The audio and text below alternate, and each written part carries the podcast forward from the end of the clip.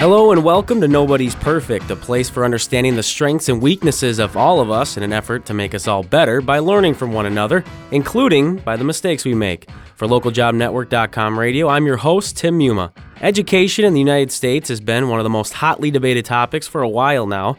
And though many factors play a role in the success or failure of each school, teachers are definitely in the spotlight. Perhaps the most difficult aspect is evaluating the effectiveness of educators and, of course, how then their compensation should be determined.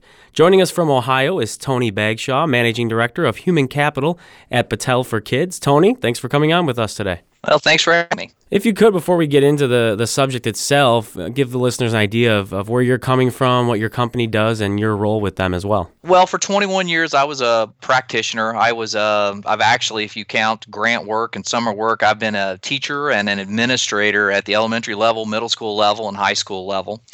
Then I worked at the central office where I held several roles. So I actually was an HR director, I was a curriculum coordinator, and a data and testing guy. And I'm coming up now on my fifth year at Battelle for Kids. Uh, I'm in my third position here for uh, two years. I oversaw all of our work in Ohio.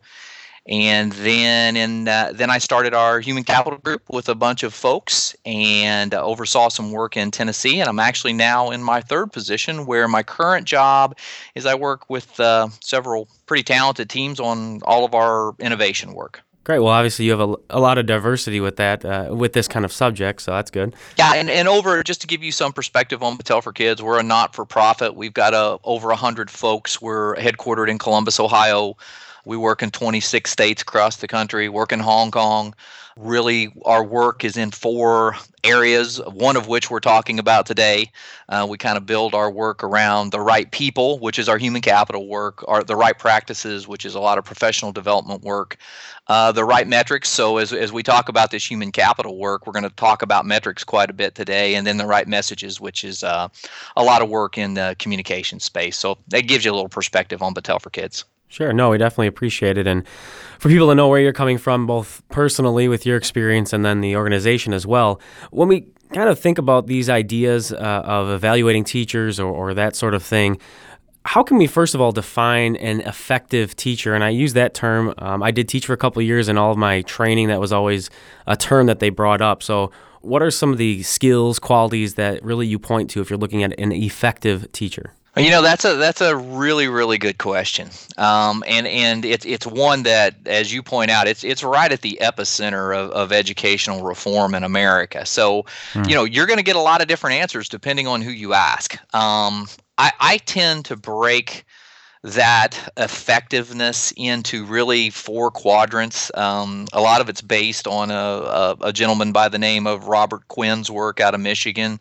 But if you can kind of picture um, four quadrants, and one of those, and really it comes out of, it's not just the world according to Tony, it comes out of our study of highly effective teachers. We've been studying um, teachers that produce superior value added gains for about four or five years now. Mm-hmm. So, really, one of the things that I look for in effective educators is that they have really high expectations for kids and that doesn't really mean that I just um, really throw out really hard content and, and sort of hope everybody hits the bar.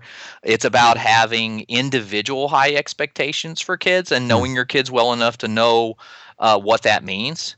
Um, what we hear consistently with those folks is that they are great at creating relationships with kids, and it is it, it is uh, absolutely a fact that kids work harder uh, for teachers that they believe care about them on an individual level. So that would be the second bucket. I guess my third one would be something around they're they're very good classroom managers. Um, you know, they're good at creating routines in classrooms where kids really know what to expect, which brings um, you know a lot of efficiency to the classroom. But yet at the same time, they're really good at reinventing themselves which each class of kids they they recognize those teachable moments. They understand when it's time to go off script. They understand when it this just isn't working and let's do something else. And mm-hmm. what we're finding is those really really good teachers have the ability to keep all of those things in balance Um, now, certainly, if you if you read a lot about this subject, you're you're going to hear you know a lot about Charlotte Danielson's framework, which I think is really high quality work that spells things out in more specificity. But in my mind, those are sort of the four domains that I tend to think about with all that said, I was kind of wondering this myself, and if you look back over the last maybe couple decades, how has the maybe the role of the teacher or the responsibility changed a little bit, even if it's just per, you know the perception of parents or or the community?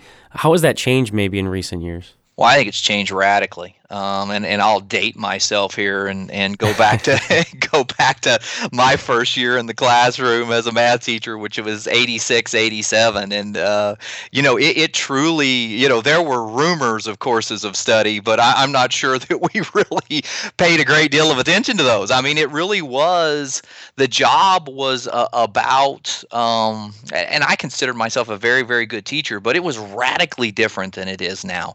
Mm-hmm. You know, the the accountability is so much more uh, extreme.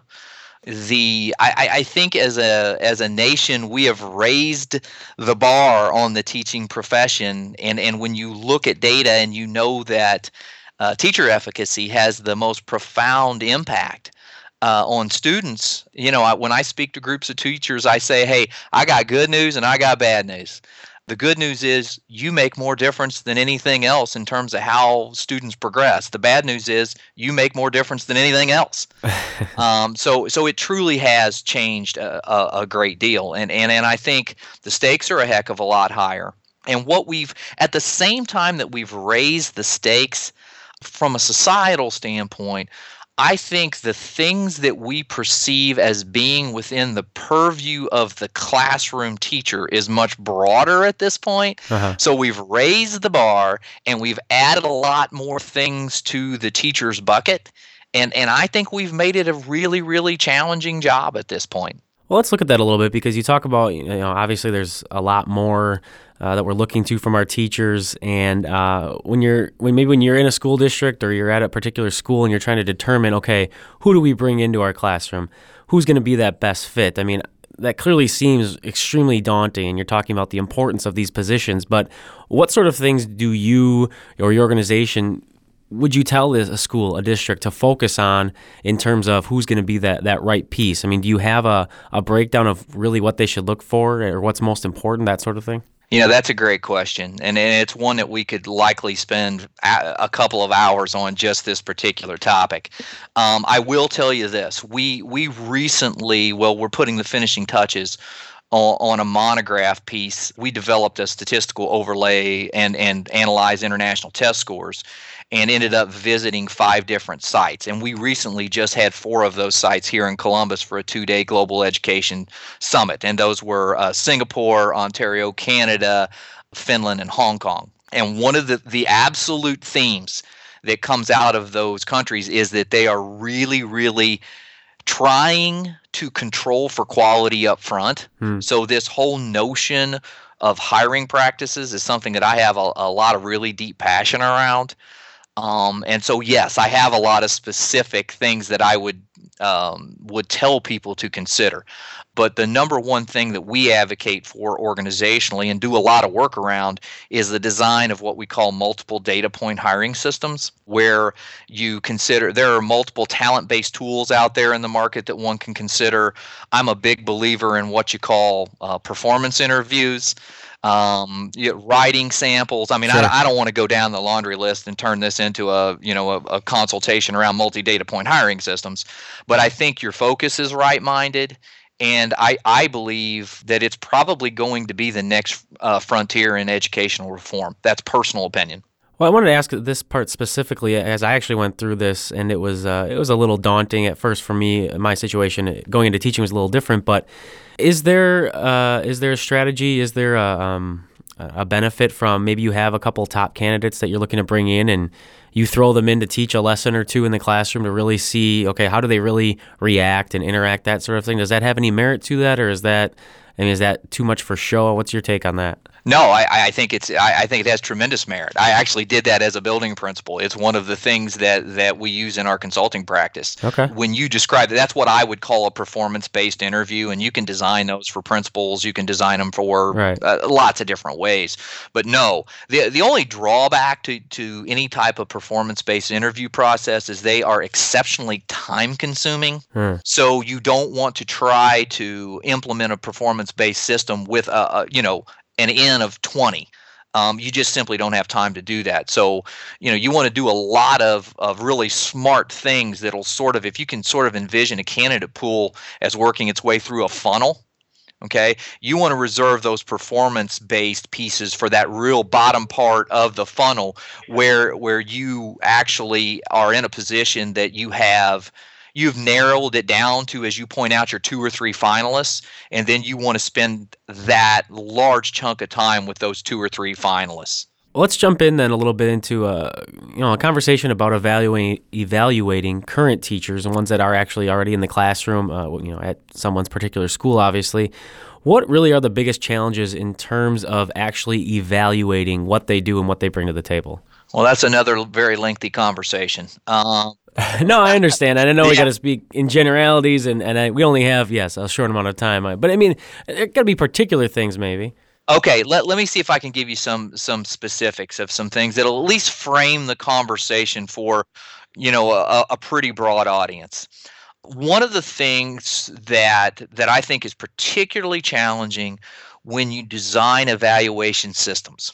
First of all, I would say that we are pushing teacher evaluation to you know at a breakneck pace towards psychometric precision when i'm not completely convinced that that psychometric precision in evaluating the individual contributions of people exists to a great deal in any profession. I have consulted with a tremendous number of business professionals, and they tell me they're having some of the same, you know, challenges that we have. Mm-hmm. Um, now, a lot of times, folks push back against that, and they say, "Well, you know, in business, you have money as the bottom line, and that's clearly easy to quantify."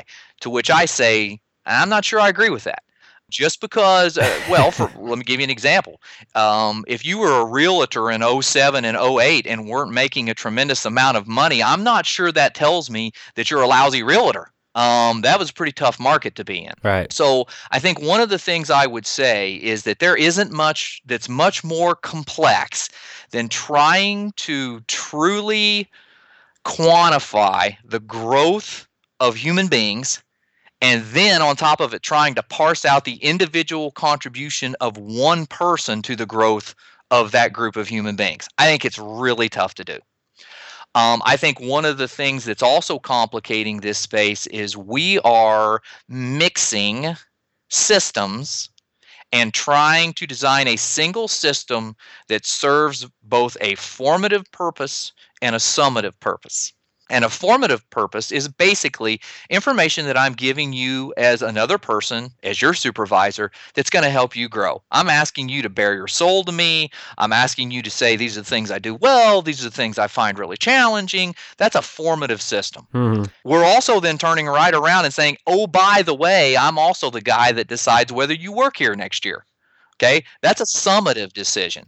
and there are some purists that would say that no single system can serve both those purposes. The third challenge that, that we have as, as we're trying to create evaluation systems in education is that uh, we are pushing principals. There are two traditional roles of principals. In the perfect world, principals spend all of their time in classrooms. Okay, they are observing teachers. They are saying, hey, it looks to me like um, you need some help in creating um, clear learning targets and student friendly language for your kids. Let me let me send you down to see Mrs. Jones so you can because she's really really good at that. Okay, right. That that is a instructional leader role, and it don't get me wrong, it is the right role. But at the same time, we have assumed that all of the management responsibilities that principals have have just evaporated and gone away. And it just simply isn't true. you know, they're, they're um, people are still going to call when Susie doesn't make the cheerleading squad. Um, there are still kids that that do things that maybe they shouldn't do every day, and somebody's got to deal with all of that. Right. There are still, you know, mandates that come from wherever that uh, principals have to go to the board office and be briefed on how to comply with those mandates. You know, wherever they came from. So I, I, think we're trying, to some degree, one of the challenges is we're trying to shoehorn much higher expectations in one realm into the same. There's only so many hours in a day. Um, so I, I, think that's one of the challenges. And then the final challenge I would give you is um, it's about metrics. It's about how do you how do you truly quantify productivity in an educational setting. Um, I'll assume at some point in this conversation we're going to talk about value added metrics and the pros and cons of those. but how does one quantify this well is another challenge. Well, and that that does lead a little bit into. I mean, I originally looked to you guys because uh, you know we're headquartered in Wisconsin, which you know for those who have been paying any attention have been a, a big big focus in terms of teachers and unions and pay and salary and evaluating teachers.